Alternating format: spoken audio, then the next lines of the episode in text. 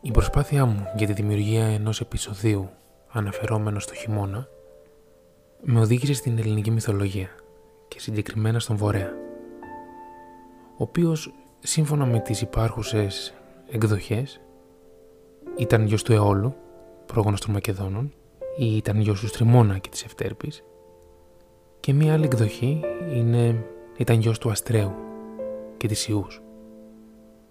Σύμφωνα λοιπόν με την ελληνική μυθολογία, ο Βορέας κατοικούσε άλλοτε στο όρος Βόρας, της Λυγκιστίδας στη Μακεδονία, κοντά στο Στριμώνα ποταμό και στον Νέμο, σε σπήλαιο στη Θράκη.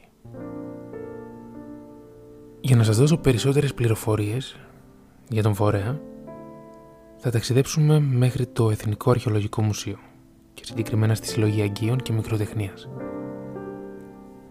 Στον νόμο της Ιδρίας απεικονίζεται ένας γενιοφόρος άνδρας με φτερά που αρπάζει σφιχτά με τα δύο του χέρια μια νεαρή γυναίκα, ενώ αυτή προσέρχεται σε βωμό. Η βία κίνηση του άντρα ξαφνιάζει τη γυναίκα, η οποία γυρίζει το κεφάλι της και τον κοιτάζει έντρομη, ενώ έχει σηκώσει το άλλο της χέρι σε έκκληση βοήθειας. Η ένταση της σκηνής αποδίδεται από τον αγιογράφο με την κίνηση του ηματίου του άντρα και το ανέμισμα των εντυπωσιακών ενδυμάτων της κόρης, αλλά και των μαλλιών της, που δεμένα σε κοτσίδα, λαμπάδιο παρασύρονται πίσω. Σε αυτή την παράσταση του καλλιτέχνη με το συμβατικό όνομα «Ζωγράφος του Πανός», αναγνωρίζεται η ιστόρηση του μύθου της αρπαγής της βασιλοπούλας Ορήθειας από τον προσωποποιημένο βόρειο άνεμο, Βορέα. Ο Βορέας άλλοτε εμφανίζεται ως γιος του Αστρέου και της Ιούς ή κατά άλλη εκδοχή όπως αναφέραμε γιος του Αιώλου κάποια μέρα ταξίδεψε μέχρι τον Αττικό ουρανό από όπου διέκρινε μία συντροφιά από κορίτσια ανάμεσα στα οποία ξεχώρισε μία, την πιο όμορφη και με αρχοντική θωριά.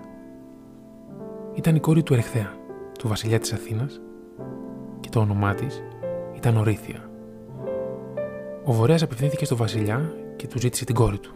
Όμως εκείνος με τεχνάσματα προσπάθησε να αποφύγει αυτό το γάμο που θα του αποστερούσε το παιδί του. Ο Βορέας θυμωμένος από τούτη την προσβολή άρπαξε την ορήθεια και την μετέφερε πετώντας επάνω από θάλασσες στη μακρινή του πατρίδα, τη Θράκη, όπου ενώθηκε βία μαζί της.